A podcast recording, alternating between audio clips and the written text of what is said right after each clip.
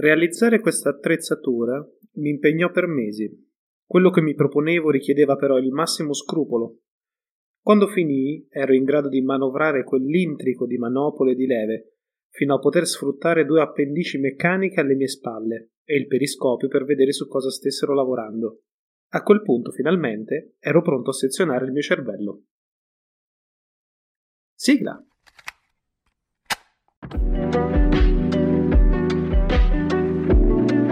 Blabla Fantasy, sulla strada dell'immaginazione.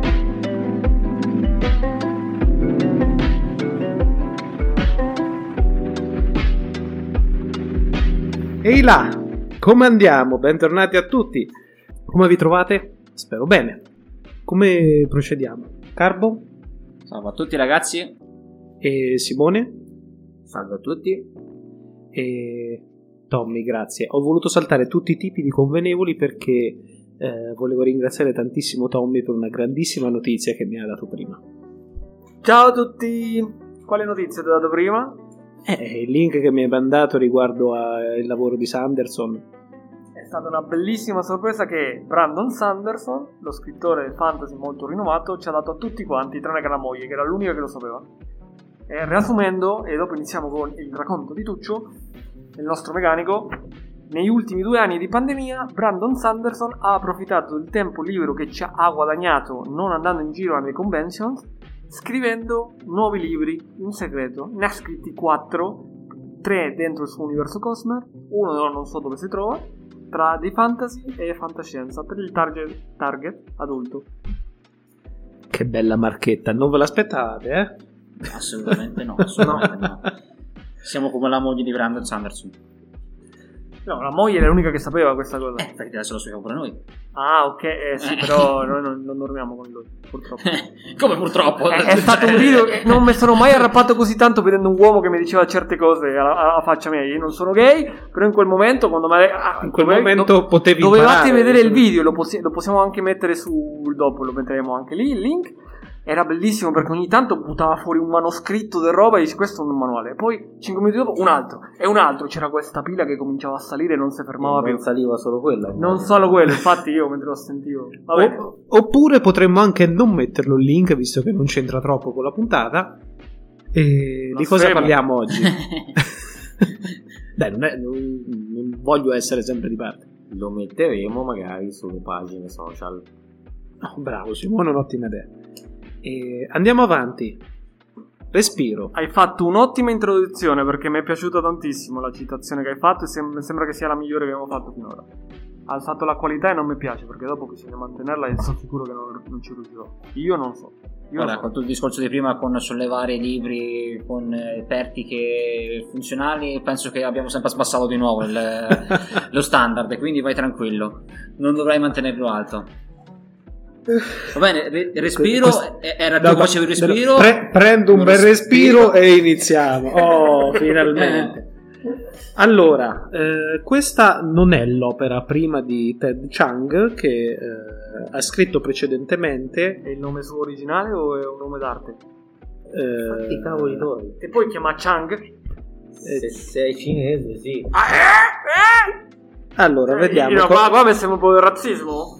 In effetti è un Eh, po'... Chin. No, siamo amici dei cinesi. Vorrei dirti che ho fatto i compiti e che so che, se- che lui è cinese o americano, eccetera. La realtà è che Mhm. non lo so, quindi eh, credo che sia americano. No, mi sa che è canadese. Eh, il nome, il nome È sembra, canadese, il nome sembra anglosassone e il cognome sembra razzista. Allora, non è Chang, è scritto Chiang con la I, quindi non so. vabbè, Ok. comunque. Ha scritto in passato eh, Storia della tua vita, dal quale è stato tratto anche il film Arrival. Scusate un secondo, che Wikipedia ci dice che Ted Chang, pseudonimo di Chang Feng Nan, è uno scrittore statunitense di narrativa fantastica. Statunitense, io cosa avevo detto, eh? Eh? Canadese. Oh, eh, mi sono sbagliato, pensavo... Sai, sai bene South Park come li rappresenta quelli lì, lasciamoli stare. Ma Pompadour e Trombino, come si chiama? Trombino e Pompadour, certo. e con la famosa mascella staccata dal resto della testa. E Saddam Hussein. Eh, Mamma mia, che, che bei ricordi. Va bene, E Respiro, questo secondo, questo secondo libro, è una raccolta di racconti eh, di genere fantascientifico, un genere che lui predilige. C'è qualcuno che l'ha definito come un futuro Philip K. Dick per, eh, per come scrive e sì, adesso non, non arrivare al livello de, di, di, scrittura contorta che aveva Dick forse ne, ne ha ancora di strada da fare però eh, diciamo che eh, i racconti in cui vuole trasmettere angoscia, beh, ci riesce benissimo. Bene, bene. Insomma, almeno che non somiglia ancora a KD, vuol dire che ancora Poretto cioè, può funzionare nella società, è un bene per lui. Esatto, per adesso sì, ha ancora un po' di strada da fare. Però ecco, la cosa interessante di questo libro è che all'interno contiene due racconti che hanno vinto diversi premi. Ad esempio, il primo racconto, che si chiama Il mercante e il portale dell'alchimista, ha vinto il premio Nebula e il premio Ugo nel 2007. Poi, per capirci, la citazione era del primo racconto? No, poi ho cambiato all'ultimo. Questa ah. citazione era di Respiro. Che è l'altro che ha vinto tanto. Esatto. Quest'altro, il Respiro è quello che dà il nome proprio alla collezione, alla raccolta della, della storia. Esattamente. E Respiro ha vinto il premio Ugo e Locus nel 2009. Lui fa, cioè, è uno scrittore di fantascienza, ma è anche un informatico fondamentalmente, non è solamente uno scrittore di professione. E lui sfrutta questi mm, racconti basati su sfondi fantascientifici eh, per parlare di temi molto profondi e filosofici. È, è, l'unico filo conduttore che ho rilevato fra i vari racconti, mettiamolo in questo modo. Sono tutti molto diversi, alcuni sono estremamente brevi, eh, che ti possono colpire come un cazzotto un, allo stomaco. Che ti tolgono il respiro. Che ti tolgono il respiro, certo. E altri invece che hanno una narrazione eh, non troppo concitata, che mano a mano capisci dove vogliono andare a parare. Ed è capace anche di racconti abbastanza stranianti nel vero senso della parola. Ad esempio, Respiro, inizi a leggerlo per eh, un buon terzo del racconto. Eh, sembra di leggere un, normal, un, normalissimo, un normalissimo resoconto di una persona ordinaria qualsiasi, eh, la sua vita quotidiana, che si alza la mattina, che va a fare colazione, che va al lavoro, eccetera, eccetera, eccetera. Il problema è che eh, di tutte le azioni che uno fa nella giornata c'è un verbo che è sempre fuori posto e lo nomina sempre in un altro modo. Questa cosa è davvero straniante. È parte della personalità o parte del mondo? È il personaggio? No, no, è, pre- il mondo che... è, precisamente fa parte del background de- in cui è immerso il racconto e mano a mano ti fa capire che tu non sei in un mondo normale, ma che sei effettivamente in un mondo robotico. Ah, interessante. Poss- possiamo un attimo citare loro... quella cosa del loro che si sostituiscono in... Sì, praticamente ogni volta che devono parlare dice respiro, c'è sempre questo, questo il ca- cambio le bombole, cambio i polmoni, eh, cam- cambio i polmoni, le, do via i polmoni vuoti e prendo i polmoni pieni, c'è la stazione di rifornimento de- dei polmoni cioè, il lettore in quel momento, la prima volta che lo ascolta, è un po' disorientato, poi mano a mano che procede il racconto capisci che questo è... Eh, le, leva, esatto. un po'. Esatto, capisci, ma, ok, lo leggi la prima volta, ah, ok, lo leggi due volte, tre volte, ritorni all'inizio, dici mi sono perso qualcosa, che, che, cosa è successo? E poi mano a mano vai avanti e capisci. Ha utilizzato in questo caso, in questo racconto specifico tra l'altro, che come abbiamo detto prima è quello che ha dato il nome al libro, eh, utilizza in questo uh, mondo uh, robotico quello che uh, viene fuori un elogio alla, alla, consapevolezza, alla conoscenza, alla ricerca della conoscenza che fa. con il protagonista che si rende conto di un dettaglio che gli altri non riescono a rendersene conto, ma è un dettaglio che man mano si propagherà eh, per tutto il mondo, per tutto eh, l'universo. Lo, par- lo porterà sempre più in fondo fino a raggiungere il nocciolo di tutto quello che rappresenta il, suo mondo.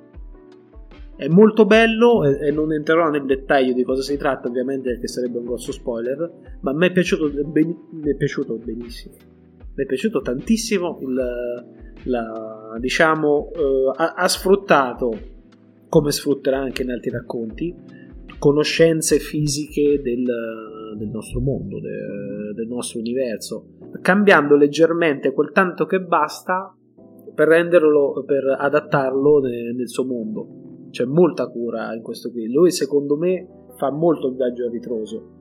Ad esempio, come potrebbe essere un mondo se la vita non si fosse sviluppata in senso biologico ma in senso meccanico? O come sarebbe potuto essere il mondo se eh, fossero stati possibili i viaggi temporali? Se fosse stato possibile entrare a contatto con eh, altre realtà parallele? E da lì va a ritroso e ricostruisce eh, una storia. Per loro è normalità, ma per il lettore che legge ci sono tutti questi punti un attimino che te ti devi soffermare a pensare perché questo non è in realtà normale perché tutto questo mondo che si è creato fondamentalmente come con il cambio dei polmoni e allora un tratto comune dei vari racconti è questo inizia con che ti immergi nel racconto ti immergi nel racconto immergendoti nel mondo di cui sta parlando ci sono, ti descrive situazioni più simili o meno simili alla nostra realtà di tutti i giorni. Mano a mano ti accorgi della discrepanza che c'è e capisci qual è il meccanismo diverso, per cui è, potrebbe essere un mondo cronico o letteralmente un'altra, un'altra realtà, un altro un mondo fantascientifico appunto, e da lì va a sviscerare l'argomento filosofico che vuole sviscerare. Eh, ma dopo tutto in tantissime opere di fantascienza quello che c'è al centro appunto eh, sono gli argomenti filosofici. Qui ci sono racconti che parlano della coscienza de, delle intelligenze artificiali del senso della vita de, dell'angoscia che la tecnologia può creare eh, ci sono anche tantissimi riferimenti un racconto in cui eh, praticamente viene sviluppato tutto un rapporto che c'è eh, fra degli esseri umani e degli esseri digitali. Giusto per, per fare un esempio, i, i Tamagotchi, se vi ricordate, il senso che mi ha dato leggere questo racconto all'inizio erano come que- quelle persone che hanno continuato a giocare con i Tamagotchi che non so quanto saranno rimasti. Eh, non è molto lontano dalla realtà se vedi che in una parte del mondo c'è questo, questa problematica in cui ci sono alcuni che si sposano questi personaggi virtuali, no, che dopo li stampano in i cugini. Tu sei già entrato nel metaverso? Cioè, hai già fatto un matrimonio dentro il metaverso? no, no, no, ma è vero. Hai parte- anzi, hai partecipato a un matrimonio ma, nel metaverso. Allora, io so le persone che sta- stampano i loro, cioè, i loro beniamini su, sui cuscini, sui poster, eccetera, ma non è necessario che prima se lo sposano e poi lo stampano alcuni, sui cuscini. Alcuni Potrebbero stamparselo sul cioè, cuscino e dormirci senza sposarselo. Un personaggio non scendiamo in questi dettagli. È molto interessante in questo. Ma poi in questo... il prete virtuale lo paghi in bitcoin? Sempre, cioè più o meno. non, pe- non penso che sia illegale, lo puoi pagare con la moneta normale. Eh, tipo il dogo, come si chiama? No, non quello, credo quello che ci sia niente dello Shiba, come cazzo si chiama? I doggy coin. Mamma mia, Tommy. Se, se, ho, fatto un, ho, fatto un, ottimo collegamento con una problematica in realtà di un posto specifico che non ho voluto nominare per offendere nessuno Vorrei un po' dei complimenti, ragazzi. Grazie, Tommy. Grazie. È stato. Te no, fatti, no, abbast- te fatti abbastanza all'inizio grazie, della puntata. Tommy, puoi abbassare così tanto il livello del nostro show. Prego, siete. Tommy, quando, quando, hai finito, puoi lasciare i tuoi appunti per terra e andartene quando vuoi. Cioè, vai tranquillissimo. È qui che ti sbagli. Noi non ho mai appunti. Puoi lasciare tutto quello che hai qui. Non lo so, vai via. Comunque, quello che Tommy ha fatto giustamente notare è il punto a cui volevo arrivare, cioè questi racconti ci sono molte parti che sono comunque molto attuali. Certo, non sono stati scritti 40 anni fa, però sono sempre stati scritti a inizio anni 2000, quando ancora eh, si, era, si, era, agli albori di Facebook, social Eravamo sopravvissuti al Millennium Bug e quindi lui è andato con eh, i libri fantascientifici. Oh, oh, può essere adesso non so non, non conosco l'età per cui probabilmente nel 2000 chissà quanti anni c'è Eh, Wikipedia entra in soccorso. Wikipe- Wikipedia ci aiuterà tantissimo Ecco, tanto continua. fate o no? no, no, non l'ho fatto io mi sono soffermato sul lato filosofico di, di questo libro che era molto interessante il succo è riesce a essere molto attuale ha predetto con un buon decennio quindicennio d'anticipo i problemi che eh, potevano derivare da- dall'ossessione per, eh, per i social network ad esempio oppure parlava in uno, sempre nello stesso racconto parlava anche de, effettivamente dopo de- degli effetti dopo una pandemia di quello che, che Ah. succedeva sulla gente che si rifugiava nei social e comunque c'erano, c'erano crisi economiche legate a questi settori. Allora è attuale, dici anche non sì, solo ha- come diciamo, ozio, ma- ha- diciamo che secondo me è partito appunto da- dalla crisi digitale dei primi anni 2000 dove c'erano dopo il fallimento di tantissime aziende informatiche che c'è stato e da lì mano a mano è andato avanti Io, guarda, posso dire una cosa? Io ho letto i primi tre racconti, questo te l'ho prestato io, però dopo non ho fatto mai tempo a leggerlo, a parte i primi tre racconti che sono Il Prancante e Il portale dall'alchimista, Respiro, e cosa ci, cosa ci si aspetta da noi. Ah e cosa ci si aspetta Ok. da noi ma no Eh, tre pagine di racconto Ma cosa ci aspetta da noi Eh. veramente sono tre pagine di racconto che ti fanno stare male per tutta la vita. Ma Giuro, qua- 3-4 pagine che tu stai male. Eh, non, non entro in merito perché è un racconto che... Eh, tre pagine, insomma, basta che fai una riga e già no, spoiler. no vabbè secondo me dire esattamente quello che succede non è in pratica- angosciante ok, Eh, esiste, esiste un oggetto che si chiama l'oracolo, è una sorta di portachiavi, possiamo fare, possiamo dire una cosa del genere. sì. C'è un pulsante e un LED luminoso. Tu ogni volta che vai, stai per premere il LED luminoso, il pulsante, scusa, prima che lo vai a premere, tipo un secondo, un, No, eh, due chia- si chiama oracolo perché praticamente la lucina verde si accende prima che tu premi il bottone. Sempre, comunque. Cioè lui riesce a predire i tuoi movimenti. Se tu fai finta, lui non si accende. Se tu puoi, puoi utilizzare qualsiasi stratagemma, lui, se, tu lo tocchi, se tu lo tocchi, due secondi prima si accenderà la lucina verde. E questo darà eh, modo a tutta una serie di affermazioni, di teorie eh, che, la, che la gente non è proprietaria del proprio destino. Cioè non esiste il libero arbitrio perché tutto già è condizionato. Cioè, Esatto, qu- quindi ci saranno persone che... Cioè, Bello. Sì, è incredibile quello, che riesce a creare con, con un piccolissimo stratagemma. Io comunque tipo da quei tre racconti che ho letto, cioè molto de- cioè, della filosofia più o meno, di quello che Chang dice sembra sempre quello che... Ragazzi, il libero arbitrio non esiste. In verità tutta la vostra vita sembra- è, è già scritta, è già predestinata, tutto quello che farete è già, è già in prospettiva visto. Però avete tipo una libertà. Voi possedete una libertà, ovvero eh, il fatto che potete fare esperienza di quello che eh, andrete a fare. Tipo, il primo racconto è molto. eh, il primo racconto che è viaggi nel tempo, che non possono essere cambiati tipo Dark, diciamo così. Nonostante tutto, questi, questi mm, viaggi non possono, cioè gli eventi non possono essere cambiati, i personaggi faranno tesoro di quello che andranno ad affrontare. Chang ci dice che ok che voi non potete cambiare gli eventi, ma potete prendere forza e esperienza da quegli eventi, cioè la cosa che non siete liberi nell'azione, ma siete liberi nel pensiero. Sì, lui diciamo che è molto determinista da questo punto di vista. Non è importante il perché, non è importante il quando, quello che conta è il come. Com'è che vivi la tua vita, com'è che fai le tue azioni. È quello l'importante. E questo è um, un concetto che in diverse, eh, in diverse salse verrà fuori in, in tanti altri racconti. Anche, però detto questo, non vorrei che passasse che eh, quello che scrive è sempre un mettersi, mettere in guardia eh, nei confronti della tecnologia o mettersi in guardia nei confronti de- dell'innovazione. C'è un eh, racconto molto bello che credo che è quello che mi ha trasportato di più, non quello che mi ha piaciuto di più, ma quello che mi ha trasportato di più, che è la verità del fatto e la verità della sensazione si chiama.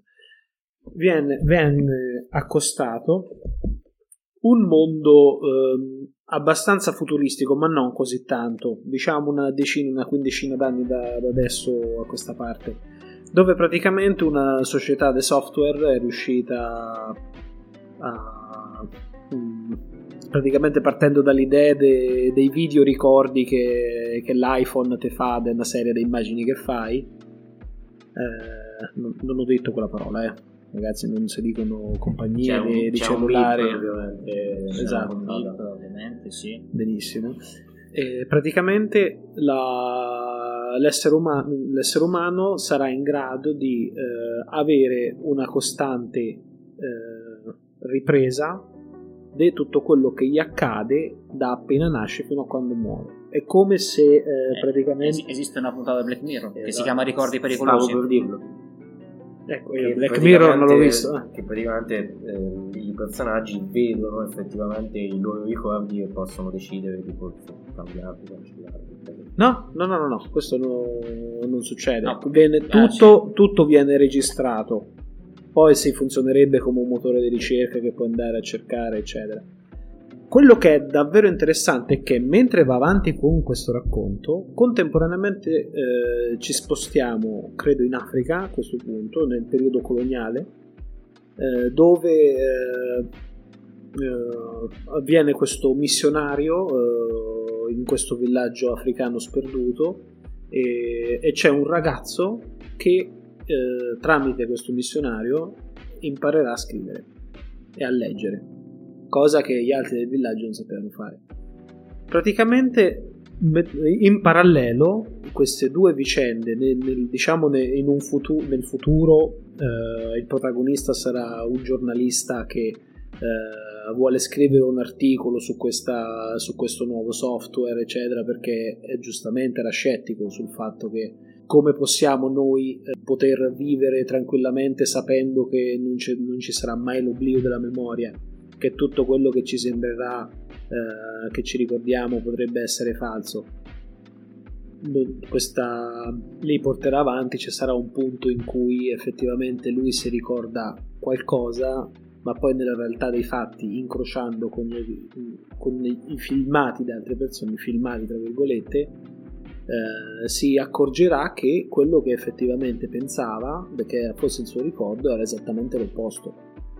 Questo lo farà ancora di più entrare nel concetto eh, di, di essere preoccupato per questa innovazione, perché cosa potrebbe succedere alle coppie, cosa potrebbe succedere alle persone che avranno la memoria modificata, ma contemporaneamente c'è eh, il, il proseguimento della storia di quest'altro ragazzo che mano a mano che impara a scrivere, che diventa lo scrivano del villaggio e tutto quanto, si ritrova a dover risolvere una questione del villaggio, eh, delle questioni dei terreni fondamentalmente. E praticamente eh, si arriverà a un finale di entrambe le parti. Praticamente se verrà fuori che quello che è successo per la scrittura, che ha modificato il lato della memoria come si chiama? Memoria cognitiva. La parte de, de memoria comunque è quella lì che incamera informazioni. Quella biografica. No, eh, Eh, ho memoria a breve termine, memoria a lungo termine. No, diciamo, ci sono, ci sono due tipi di memorie. La, la memoria, No, quella lì che noi eh, fa parte della nostra percezione, che è quella che semantica, ricordiamo, è la qualcosa. mem- so, Sì. memoria soggettiva. Sì, tipo. è vero, adesso non mi ricordo nemmeno come si chiama. Ma Mentre memoria- memoria semantica. chiamiamo- no, Sì, Esatto, memoria io adesso penso di chiamarla oggettiva e soggettiva, chiamiamola Ok, così. diciamo, memoria oggettiva e quelle lì sono banalmente le nozioni che, che possiamo imparare, eccetera.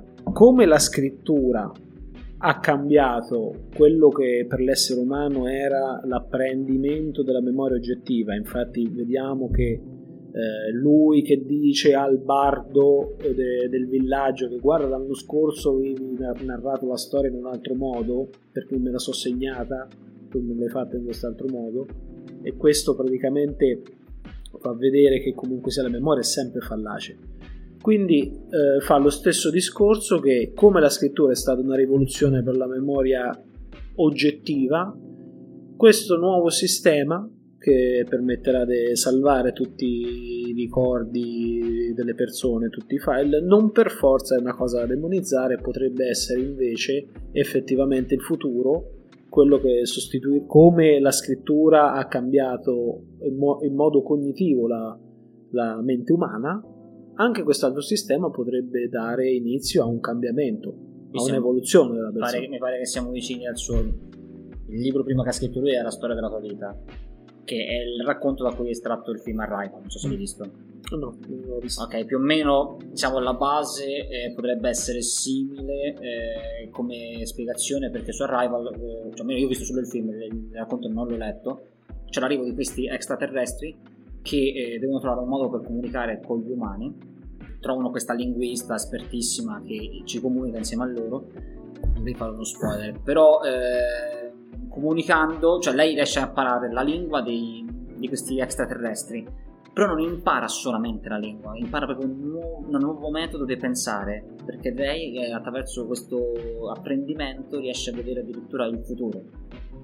Ah, ok. Beh, sì, questo è un concetto molto mutuato. de- comunque, se, se devi imparare una lingua, allora ti impari anche. Cioè, Impari, cioè, proprio impari anche la tua- cultura e può, impa- può impari- cambiare anche cambia- la tua mente. Cambia proprio la tua mente. Esiste proprio un, un concetto scientifico che non mi ricordo come si chiama, che è basato proprio su quel racconto di storia della tua vita, per cui attraverso la lingua che hai imparato, proprio la tua mente è portata a pensare in una sorta di maniera diversa. Sì, è vero. que- questo è stato documentato. Eh, non mi ricordo come si Quando chiama. cominci a pensare, a vedere quello che l'altra persona potrebbe sentire, pensare o fare. Posso dire un'ultima cosa? Vai. Che me la voglio tirare tantissimo. Allora, eh, quando ho letto Respiro, sai la cos'è la cosa che mi ha fatto pensare?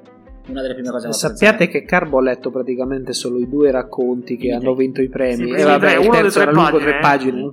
Vabbè, e, e ho pensato tipo, eh, adesso non so, Anassimene, sai chi è? Era uno... Anassimene o Anassime? Anassimene? Anassimene. Anassimene? Forse vero. Uh, io, io ho visto una- un counter, quello lì di uno, come la carta Poi quella non mi, ricordo, ma- non mi ricordo se perché ce n'è un altro filosofo che è molto simile come nome, ma Ah, guarda come prova a pararsi il culo, guarda come prova a pararsi il culo. Cioè, eh, giusto, non Ah, me lo sono i ricordo. primi cioè. continuano lì a menare. Dai, Tuccio, chiave inglese. Vabbè, eh, era quello che diceva che tutto che l'Arcos, cioè la forza primigenia della natura, tutto quanto è, è derivata dal- dall'aria. Era- cioè, c'era Telete che diceva che era de- derivata dall'acqua, e Anassimandro da Paigon, se non sbaglio male. Io lo sveglio un Ma tu perché ti incastri in discorsi che non Perché- conosci, non perché sai farlo, perché voglio- non- No, no, no, e, poi, e poi quello, de- quello dell'aria di Anassimene che diceva che eh, tutto quanto viene dall'aria perché attraverso la condensazione la, la rarefazione cioè tra la, la differenza tra caldo e freddo eh, che ha portato alla creazione della terra e tutto quanto secondo lui perché l'aria è dappertutto eh, ha creato qualsiasi cosa vabbè che Ed è che mi ci hai fatto pensare. eh, effettivamente, il respiro non l'ho letto tutto d'un fiato. Avevo letto le prime.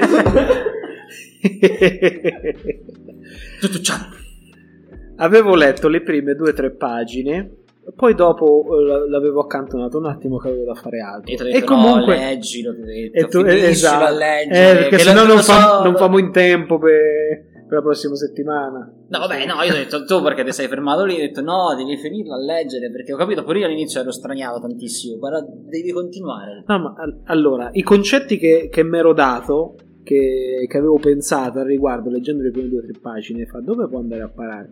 Effettivamente, respiro. eh, alla fine, col fatto di queste persone che non avevi capito che erano ancora robot, però queste persone che effettivamente tutta sta questione che avevano del quando i polmoni erano vuoti, li staccavano, li andavano a riempire dalla Vuoto a stazione rendere. vuoto a rendere, andavano alla stazione di rifornimento, per cui li riempiva e poi se li rimetteva a posto. Allora facevo delle domande a Carbo, ma questi- queste taniche, queste bombole, se le possono scambiare a vicenda oppure deve essere legate alla stessa stazione? O esistono più stazioni in giro? Ma cos'è, eh, cos'è- da cosa è data tutta questa importanza del soffio? È il soffio vitale, l'archè, il soffio oh, di Dio, anche per un concetto biblico che comunque sia Dio dopo aver creato l'uomo da- dall'argilla, che fondamentalmente è un costrutto, gli, do- gli dona il- tramite il respiro, tramite l'esalazione, col soffio vitale, gli dona la vita. Quindi che ci fosse all'interno di questo mondo effettivamente un dio dentro a- a- al pianeta che effettivamente riempie queste stazioni di servizio da- dando l'aria, ad esempio. Quello che ho trovato dopo non è esattamente questo, non è proprio questo, però era molto più profondo, molto più scientifico e molto più bello. L'ho trovato eh, davvero, davvero interessante. Mi hai fatto pensare a una, a una canzone argentina dove c'è scritto la- una frase che Dio è impiegato in un supermercato, lui dà per ricevere. Il commesso un supermercato. Voglio, voglio solo, Ah, beh, Eh, voglio perché lui parlava del Dio che lavorava ante il benzinaio. Ma insomma. perché dobbiamo continuare ad avere Tommy? Ma non lo so nemmeno io. Anche, io, a differenza di te, contribuisco ogni tanto. giustissimo, giustissimo. anche perché io penso che questa puntata, cioè per forza, la dovremmo intitolare Every Breath You Take. Siamo scesi ancora di più. E, e io ho messo la soglia molto Eh, bassa. aspetta, un che se- ci siano dei diritti per quello che stai facendo. Non è vero, lo so cantare, cioè non è un problema. Anche perché chi è che la canta? Vedo che non lo sappiamo. But I will be watching you. Sting, vabbè. Va bene, Ragazzi, pulissimo. eh. Però vabbè. sì, credo polissimo. E che altro dire? Questo libro lo consiglio molto Perché è una ventata d'aria fresca. perché è una ventata d'aria fresca nel, nel Perché mondo. gli lascia de- senza fiato. Perché lascia senza fiato. Perché, E Sì, perché, si, si- perché si legge tutto d'un fiato comunque, sono solamente eh, 300 pagine ed è molto comodo alla fine del libro la nota dell'autore dove spiega eh, i vari riferimenti da cui ha tratto ispirazione per, per, eh, i suoi racconti. E se siete di quelli che gli piace cogliere le citazioni e trovare giovamento da questo, queste note a margine vi faranno avere la conferma se avevate ragione oppure no. Io-. Io ho indovinato per un 30% de- dei racconti. Una Vi sfido a fare di meglio. Uh, quindi qui lanciamo una sfida al, al nostro ascoltatore. Il nostro caro ascoltatore o vecchio ascoltatore, te, te ricordi quella roba de, tipo vecchio abbonato e nuovo abbonato? Oh. Adesso, sai, c'è, c'è il vecchio ascoltatore che è sempre peggio del nuovo ascoltatore che si aggiungerà. Comunque, ecco, consiglio a tutti di leggere Respiro di Ted Chiang. Se volete la versione cartacea, abbiamo ho letto la- l'edizione Pickwick Sì. di Sperling e Kupfer. Boh. Mi sa che ho detto meglio di insieme. Vabbè, comunque. Mm. È, mo- è molto consigliato. Non vedo l'ora di portare un libro che, che odio. Perché ultimamente ho sempre portato libri che, che mi piacevano. quindi- Guarda che il Grishaver ce n'ha il 2, il 3. Non, l'ho, non l'ho letto io il Grishaverse. No, no, non ce l'ha. No, l'abbiamo non portato ce l'ha. uno, basta. Non, non sono stati fatti e non, no. Non esistono. C'è un universo parallelo come quelli che parla c'è Ted Chang in cui non esiste il Grishaverse, è No, andato eh. tutto a puttana in quell'universo. Io insisto No, ancora. eh, no, ma- no, in- è- c'è l'universo parallelo.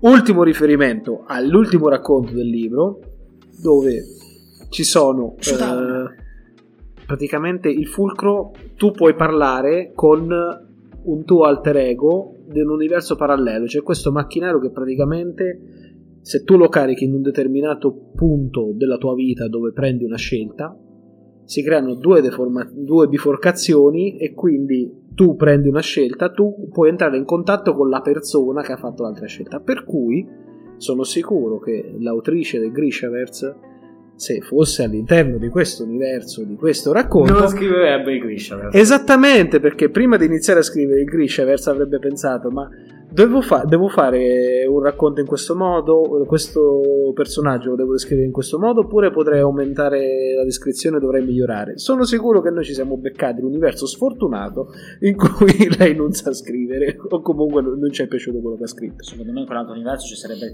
stato, Tommy come assistente che avrebbe scritto lui il Grishaverse invece. Sarebbe stato il nuovo Un showdown. bellissimo capolavoro, posso dire. No, ci, sare- ci sarebbe stato un Tommy che parlava un impeccabile italiano con tre oriundi provenienti da, da tutto, da, da tutto il Sud America. Un no? vero linguista. esatto. Rettore dell'Università di Bologna, qualcosa del genere, non lo so. Eh. Presidente onorario dell'Accademia della Crusca. Oh, guarda che io in questa realtà sono un eroe perché tutti i multiversi sono di successo. Grazie a me. In questa realtà. Qui può uscire dalla porta su quello adesso. Ah. Va bene, quindi ecco, consigliato e la prossima volta cosa facciamo? Pit stop. Ci fermiamo un un momentino. Sì, effettivamente è un sacco che, Stiamo che andiamo in correndo, giro. Sì, ci fermiamo e facciamo benzina prima che aumenti ancora. Se, se le dico io, no. Se le dici tu, Non ho detto te niente di male nei tuoi confronti. Lo sguardo, lo sguardo dice più di mille parole. Ah, e con questo ultimo sospiro, Respiro. respiro, esatto, facciamo un caro saluto eh, dal vostro Andrea. Tanti saluti. Every breath you take. Carbo. Non le fa a ripetere un'altra volta il saluto. Sei masochista? Ciao a tutti ragazzi. Tommy Ciao a tutti ragazzi, alla prossima. e da Simone. Ciao a tutti. E un grande saluto da Blabla Fantasy.